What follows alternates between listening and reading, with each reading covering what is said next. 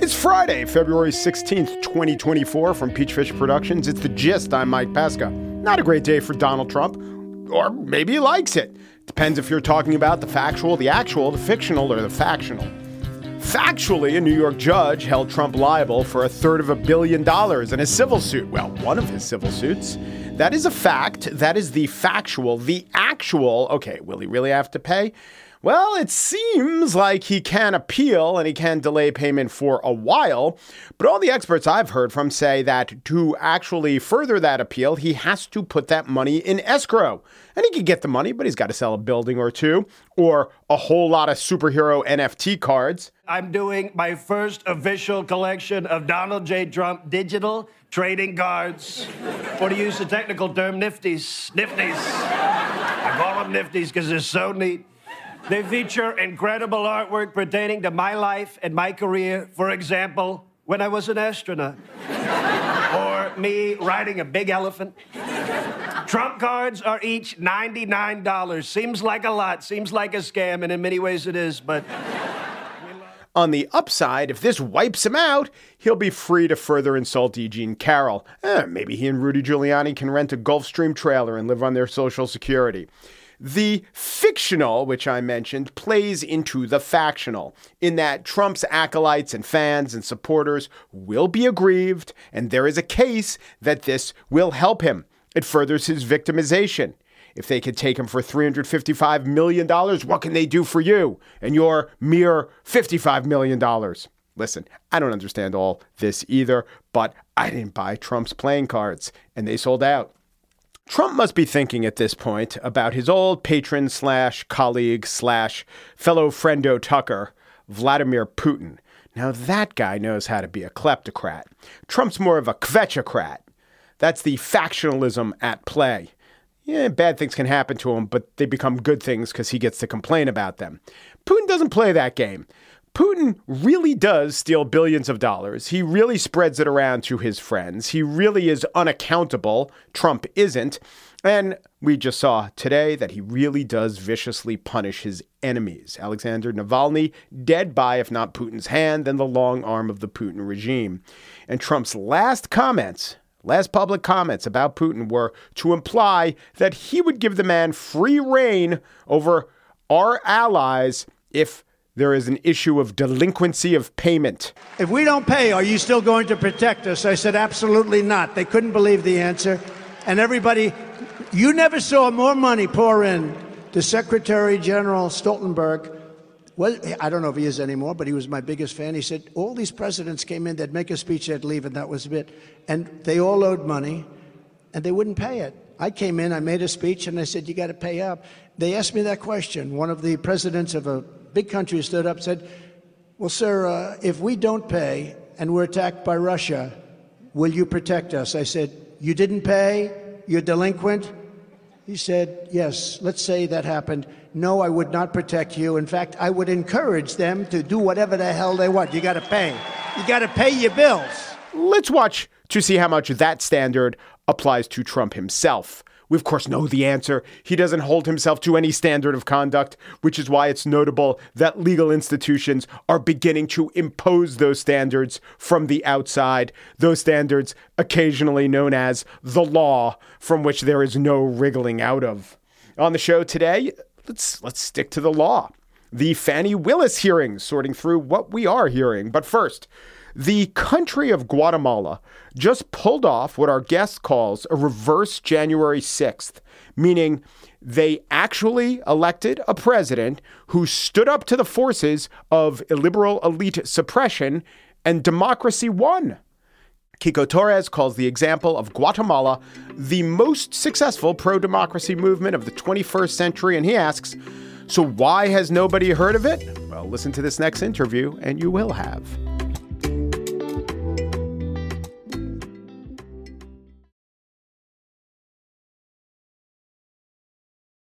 So I'm sure you've heard the news, the terrible news about January 6th. There was an attempt to overturn the election results. It went a lot further than it should. It's very dispiriting. Wouldn't it be great if there were some counterexamples, some signs of hope? We can't really get any from this hemisphere. Oh, wait, we can. The Brazilian election denialism was pretty effectively rebutted. And there's even a better example, a glaring example that was the reverse or what Quico Toro, who joins me next, claims to be January 6th in reverse. You might not have heard about it, but that's for a lot of reasons. Guatemala doesn't make the news, or the specifics of what happened in Guatemala doesn't quite fit into the left right paradigm.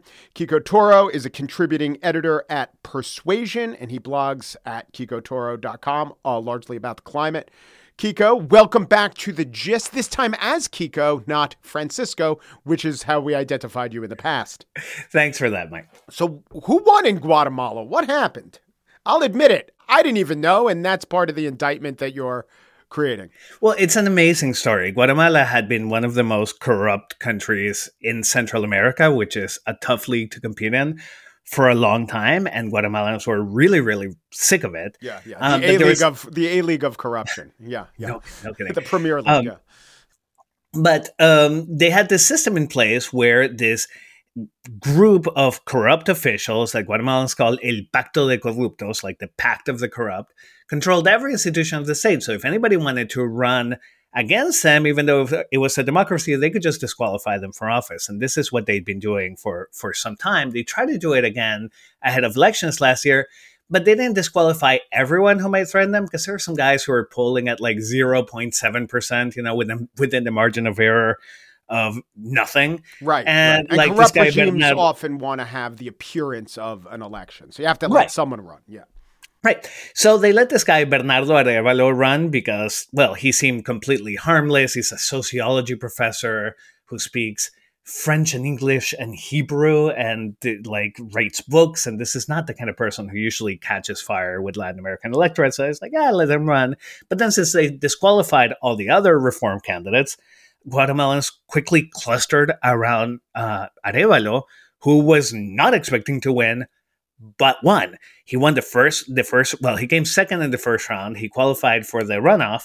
Then the Guatemalan, um, the Pacto de Corruptos, tried to run him off the road, try to disqualify him from the second round, and this provoked this huge kind of backlash on the street. So they, they were sort of forced by protests and by U.S. embassy pressures to to allow him into the second round. And then, of course, he won in a landslide because they had given him the most valuable campaign aid you can give a Guatemalan, which is to be persecuted by the state. This establishes in voters' mind, oh, this guy is for real. If they're scared of him, he's for real. He won with 61% of the vote wow. in August. And even after that, they kept the the, the powers that be kept thinking, well, we can't really have this guy in office. So they kept trying to disqualify him. They tried to allege fraud against him, which was completely crazy and and then things got really interesting, Mike, because then Guatemala sort of exploded, but it didn't explode the way you might think. You know, Arevalo is an urban intellectual; he's a white dude. You might think that people in Guatemala City might like go and protest, but that that's not quite how it started. All these indigenous groups in the west of Guatemala, these Maya uh, nations that had not really been inside his coalition, started to protest, and then it snowballed. Right. So how so so to explain this, the he wouldn't normally be seen as this he'd be seen as an elite in other words and the indigenous people weren't as you say part of his coalition um, but he was the candidate of the left or the moderate left. So what was going on was more reaction against the government and embracing an unlikely vassal or uh, yeah, an unlikely champion or tribune uh, on on the on the part of the indigenous people. Right. Uh, yeah, I think that's a very good way to put it. Um, it. It's interesting because there's always this sense, I think, when you talk to people in North America, this holdover from the 1980s of like the Marxist indigenous people of Central America, which is never true in the first place. But what's really interesting when you look at the indigenous protests that just rocked Guatemala and shut the country down for three weeks solid in October last year is that when you hear their speech, they're indigenous but not indigenista. They're not indigenist. It's not an exclusive thing. It was a very open movement with different Maya nations. There are 21 separate Maya nations with 21 separate Maya languages in Guatemala, so it's quite complicated. But they, they mostly mobilized and they invited one another to share the stage, and they, they invited the, the, the Spanish speaking people from the city also to join them. So it became this moment of, of real national unity. And at this point, well, a, they forced the regime to allow Arevalo to be sworn in as president, which happened on January 15th. And at this point, Arevalo has, well, A, 80% approval ratings in Guatemala. There's this huge consensus around him.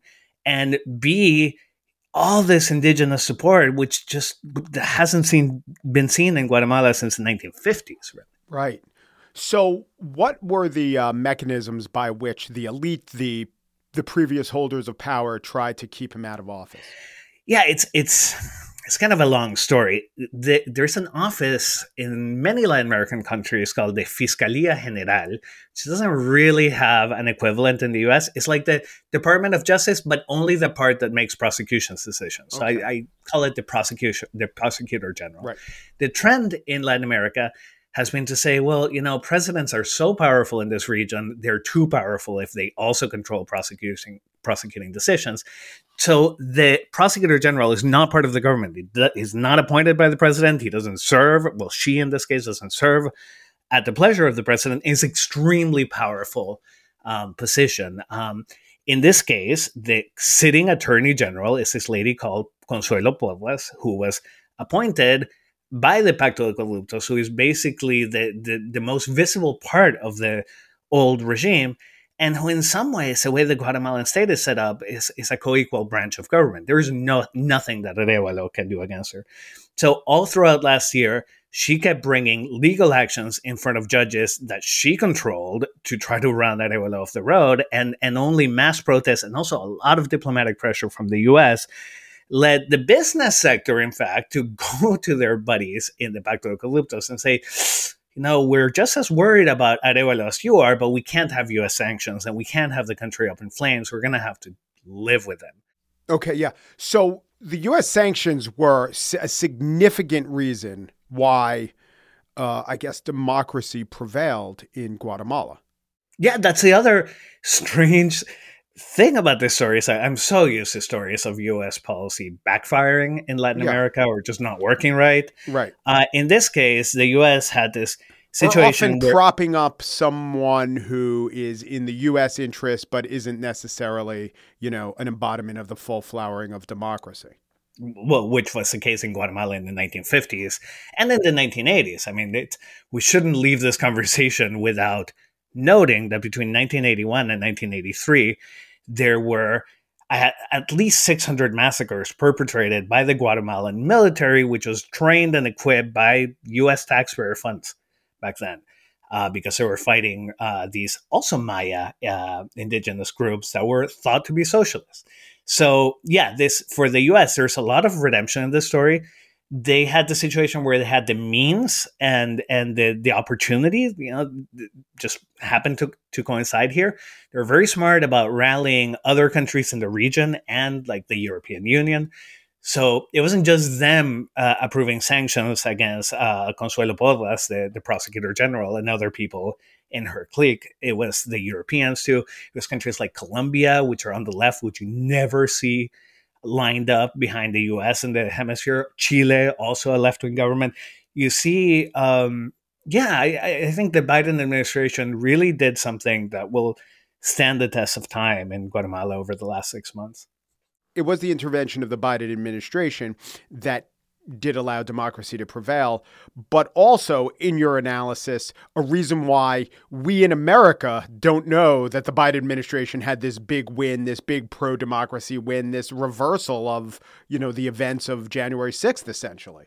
Uh, it's really weird. It's like if the Biden administration does it, then it can't be left wing somehow i guess is the way the discourse works? Well that's in the united states. What about in guatemala? Uh, with the the leftists in guatemala probably are to the left of uh, all but the uh, most left people in the united states. Are they not championing the results of the uh, or the intervention of the biden administration? Or they loath to give them credit too? Well, it's actually really interesting. In Guatemala, U.S. intervention has been coded left, not just in the last six months, but sort of since 2006, which seems wrong because that was George W. Bush's term. But in 2006, corruption was already completely out of control in Guatemala. The Bush administration actually pressured for the creation of an international commission run by the UN to investigate, to help the Guatemalan uh, prosecutor general investigate corruption. And so from 2006 to 2017, you had this thing called CICIG, this international commission with prosecutors from all around the Americas that was backstopping anti corruption investigations. And so already starting in 2006, but especially during the Obama administration, La Embajada, you know, the, the US embassy, was seen of a, as a bit of a, a, lefty force in Guatemalan politics. Like definitely very conservative politicians and conservative forces in in Guatemalan society do not trust the U.S. embassy and haven't for for a long time. So um, it's not the way we're used to thinking about it, but in in Guatemala, that's that's a bit how the U.S. has been seen since then. Yeah, it's probably because the right in Guatemala is so much further to the right than oh, yeah. the right in America would be considered. Yeah, yeah. There, there has been a, a bit of uh, there's been a, a, tiny bit of rapprochement between some figures in the far right of the Republican Party and the Pacto de Corruptos, but not too much because they're impresentables, we say in Spanish. You wouldn't want to introduce him to your mother at Thanksgiving. Wait, what does it mean? What's the exact translation? Impresentables, unpresentable. Like you wouldn't want to introduce him to someone. There are many more questions to ask, but I got two more big ones. One is why we don't know about this. Uh, my analysis would be we don't know. We in America uh, don't know or care. 90% of what happens in Central America, other than are, is there crime? Are they sending, is there drugs? Are they sending migrants? All right. So we're not going to pay that much attention to Guatemala no matter what. But why else is it that the United States isn't caring? Because there is not an easy narrative of good guy or bad guy? Or is it more that the left in Guatemala itself isn't trying to make a big deal about this. The right in Guatemala itself isn't trying to make a big deal about this. This was both uh, acceptable compromise to each, but not one they are desperate to let the world know about it. Or is it more about U.S. domestic considerations why we don't know more about this? It, it's really hard to tell. Um, my sense is that good news stories just don't play well in general. Uh, we want, you know, we want news news to be bad, um, but that creates a big blind spot for people because when you do exceptionally have a democratic fight back, when you have like an actual like movement on the streets with indigenous people lined up behind business interests, lined up behind the U.S. embassy, lined up. Well, I shouldn't say behind, but alongside. When you have this this like very broad coalition, it's exciting. It doesn't fit in our preconceived notions but also there's no catastrophe. It just it's just good news, and good news doesn't get covered. Yeah, and I would also say that uh, for an American, okay, there's good news in Guatemala. How does it affect me? There's still 2 million migrants at the border, and one country that had a recent democratic victory is not turning things around yeah. in a way that, you know, will be felt in the lives of most Americans. Well, I mean, I am certain that there will be thousands or tens of thousands of Guatemalans who would have made the trek to the U.S. border if Guatemala had stayed on the trajectory that it was, that now it won't. So, so you would think that uh, this would be welcome news. Anytime that a source country for migration starts uh, starts to reform and starts to get on the mend and starts to to become the kind of place where you might want to bring up your children, that's going to decrease migration p- pressures. Uh, we need a lot more Guatemalas, not just in Latin America, but all around the world in places where democracy is endangered. We need these kinds of uh, innovative, like unexpected uh, coalitions that, that can be effective and holding them up because or, or, or not paying attention to them just because they don't meet with our preconceived notions of what the good guy should look like is, is kind of a bummer. So here's my last big question. The first huge challenge that Bernardo Arevalo overcame was getting elected. The second huge one was having the results of that election honored. But that's not where the challenges end. That's pretty much where they, they begin. What are his challenges now as president? Well, right now, it's ironic because there had been this big anti corruption push in 2006 to 2017. Part of that involved making the office of prosecutor, prosecutor general extremely powerful and basically untouchable for the president or for anyone else. The president Oh, Congress, nobody can get rid of Consuelo Porras, this very corrupt prosecutor general. She has extreme power. She's basically a co-equal branch of government.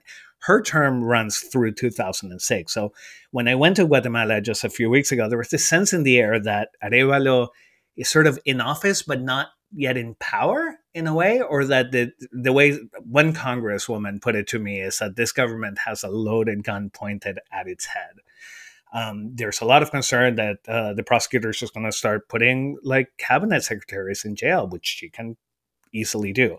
So this will be this will take a lot of diplomacy from the U.S., from Arevalo, from everyone involved to to keep um, this confront- confrontation from getting out of hand.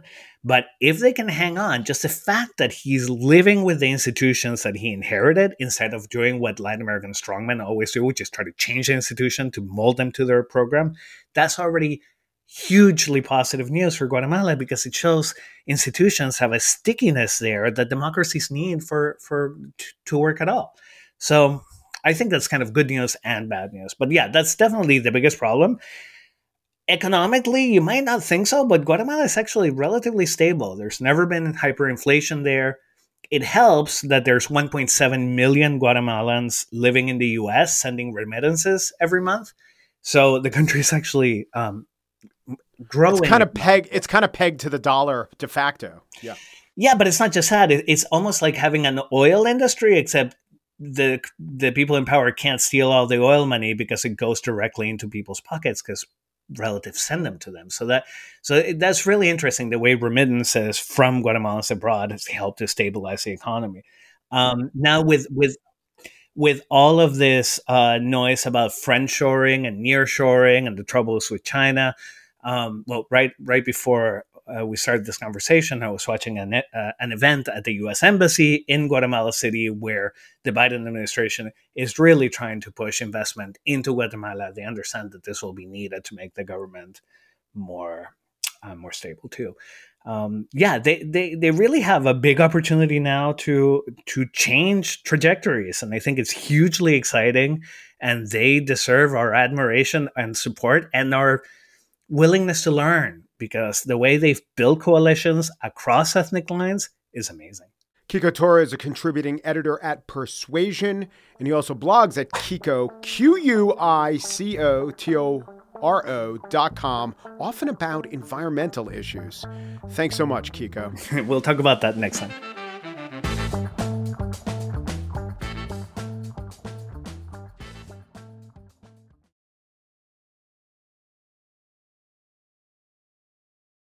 And now the spiel. Today in an Atlanta courtroom, the hearing into improprieties between the district attorney, her prosecutor, and former romantic partner continued without actually hearing from the prosecutor or the romantic partner. Maybe that's okay, as after a dish of intensely spicy food, it's advised to sample a sorbet. Here's a written description of Fulton County District Attorney Fani Willis's testimony in the Atlanta Journal Constitution. The DA's two hours of testimony on Thursday afternoon quickly became a national spectacle as cable networks carried her defiant, often cutting remarks live. The DA began her testimony guns blazing against defense attorney Ashley Merchant, who has led the push to disqualify Willis from her election interference case and took every opportunity to criticize her. All right, that's a written word. Here is the phrasing the AJC used in their podcast. And Fani Willis just came in hot. Um, she was ready to tear into Ashley Merchant. Yeah. Willis did not appreciate the implications of Trump's defense team and screwed her courage to the sticking place to tell them off. I object to you getting records. You've been intrusive into people's personal lives. You're confused. You think I'm on trial. These people are on trial for trying to steal an election in 2020. I'm not on trial, no matter how hard you try to put me on trial. She further explained, as concerns her relationship with Nathan Wade, that she didn't need a man. It's interesting that we're here about this money. Mr. Wade is used to women that, uh, as he told me one time, the only thing a woman can do for him is make him a sandwich. We would have brutal arguments about the fact that I am your equal. I don't need anything from a man. A man is not a plan. A man is a companion. And so there was tension always in our relationship, which is why I would give him his money back. I don't need anybody to foot my bills. The only man who's ever foot my bills completely is my daddy. A man may or may not be a plan. But I do have to say that Fani Lewis, who testified she doesn't go on that many dates anymore, currently does not have the former, but certainly had the latter, i.e., she came in with a strategy. There are undeniable amounts or bits of truth to the Trump team's allegations. Willis and Wade were having a romantic relationship while he was being paid by her office to prosecute Trump and other co conspirators. And so, well, that so, it's into this gap that Willis did provide some factual detail, like explaining that she had lots of cash because her daddy, that's how she described her father who testified today, her daddy told her to keep cash around. But mostly what she did was to cut a sympathetic figure. And this is good strategy. Like Trump, she has to be concerned with legalisms and she keeps an eye on legal liability, but she also knows the jurors are probably out there watching. And if she portrays herself as a strong woman unfairly picked on, she advances the general cause of getting convictions. MSNBC clearly bought the performance. Here was analyst Lisa Rubin. The testimony on the whole was calmer than I expected it to be when she first walked in. You were worried. But also incredibly detailed. And I thought her portrayal of why it is that she pays for things in cash and has lots of cash on hand was very compelling. Basically, was- my problem, the problem I had, is that through all the you go girling and no they didn't but also all the outrage from the usual conspiratorial pro Trump commentators online who heard, were sure they heard, admissions of felonies in every Willis utterance. I couldn't really get a good sense of which side was making the better legal case. The standards of what they were actually arguing about were so many miles past my grasp at times as people just reveled in the statements or gaped at the performances. Online, a few on Twitter, a few Atlanta based defense lawyers who I follow seem to think that Willis definitely didn't doom herself with her performance, but they were far less enamored than the coverage I watched on MSNBC. Of course, Atlanta based defense lawyers their rival is the district attorney. At times, the news network seemed like they were watching Jennifer Hudson sing the showstopper from Showgirls. The clips were all entertaining, you can't look away, but what did they add up to? Mary Trump, and here you will hear from Norm Eisen on CNN, they all just said that everything we heard was merely a frivolous legal case against the lioness, Fani Willis. She hit the ball out of the park on that she was credible. I believed her. And uh, there's no longer any grounds that I can see, possible even for disqualification here. All right, I haven't heard that compelling a counter argument. That doesn't mean it's out there, it just means that I'm not hearing it. I am suspicious when the only analysts on record are deeply committed Trump antagonists who desperately and publicly want Willis's RICO case to succeed. Okay, so let's say Fani Willis has a good explanation for her actions. I suppose that funneling cash payments to her paramour, who a witness says she took up with years prior to her sworn testimony, I suppose this could all be overcome, or you can ask, and so what? That might very well be fair. And therefore, I guess I conclude that a man isn't a plan, but a viral clip doesn't make you best equipped to bring a monumental case with stakes this high.